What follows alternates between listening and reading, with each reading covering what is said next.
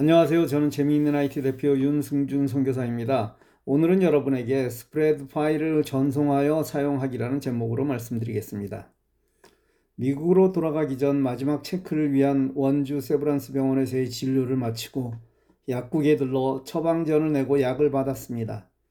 계산을 하면서 뭔가 찜찜했는데 집으로 돌아오는 도중 그 이유를 알아챘습니다.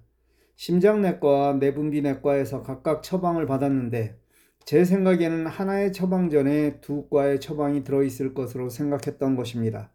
결과는 심장내과 처방전을 제출하지 않아 내분비내과에서 처방한 약만 받아온 것이었습니다. 다시 돌아갈 수도 없는데 또 다른 내 생각이 났습니다. 누나 집 가까이에 신촌 세브란스 병원이 있으니 근처 약국에서 약을 구할 수 있을 것이라는 생각이었습니다.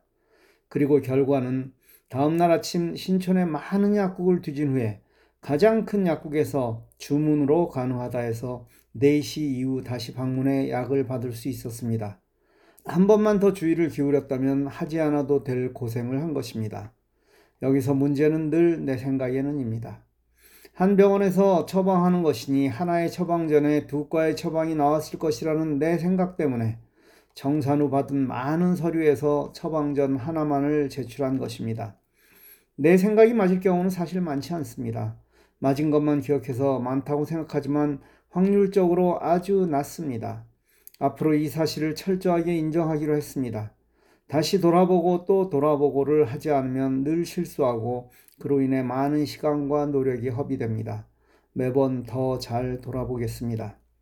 오늘은 지난 시간에 이어 아주 실용적인 것을 다루겠습니다. 저는 당뇨와 고혈압을 20년 넘게 지니고 삽니다.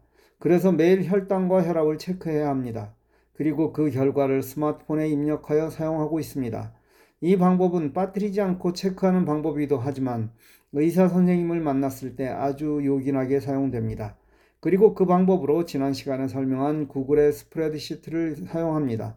이렇게 만든 방법을 여러분에게 공유해 드리려 합니다. 여러분 스스로 만들어 사용하실 수 있으면 좋겠지만 엑셀을 다루어 보지 않은 분은 실제는 아주 쉬워도 스스로 하기에 망설여질 것입니다. 그래서 제가 만든 것을 공유합니다. 일반적으로 엑셀과 같은 프로그램으로 만든 것은 파일 형태로 공유합니다. 따라서 내가 그 파일을 받아 내 기록을 입력하면 되지만 구글 문서는 그렇지 않습니다.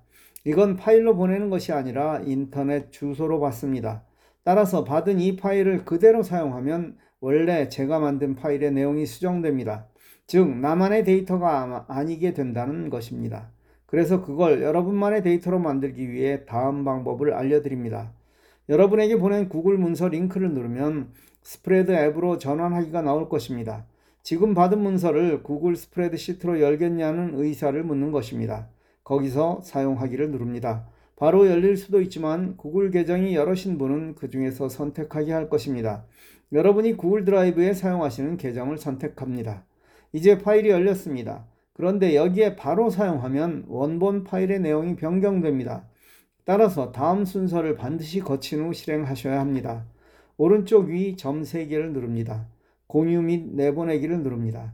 사본 만들기를 누르고 새로운 이름을 정합니다. 이제 이 문서는 여러분만의 독자적인 문서가 되었습니다. 이것을 실행하려면 구글 드라이브를 열고 거기서 여러분의 파일을 찾아야 합니다. 조금 전 이름 지은 그 파일을 찾으시면 됩니다. 이걸 단순하게 홈 화면에서 원터치로 실행하는 방법은 아주 쉽습니다. 오른쪽이 점 3개를 누르고 나오는 메뉴 중 홈 화면에 추가를 누르면 됩니다. 이제 여러분의 홈 화면에 여러분이 이름을 지으신 여러분의 파일이 나올 것입니다. 혈당을 당뇨를 체크한 후 그걸 눌러 자료를 기억해 놓으시면 됩니다. 사실 이런 방법은 병원에서 제시해야만 합니다. 환자들에게 이런 프로그램을 설치하게 하고 여기에 입력하면 실시간으로 병원에 전송되어 위험한 사람에게는 알러트가 떠서 주의하고 또 병원으로 오게 하는 메시지가 발송되게 해야만 합니다. 아직 이런 서비스를 하는 병원을 보지 못했는데 여러분이 자발적으로 실시한다면 즉 스스로가 문제가 있다고 느낄 때 이 데이터를 담당 의사에게 혹은 병원에 보낸다면 즉각적인 처치를 받을 수 있지 않을까요? 세상의 발전은 어떤 일의 시작은 사실 누군가가 시작함으로 일어납니다. 오늘 여러분이 시작하십시오. 그리고 이 방법을 여러분 주위에 어려움을 겪고 있는 분에게 알려주어 그분이 혜택을 받게 하십시오. 2024년에는 그런 멋진 삶을 살아봅시다. 감사합니다.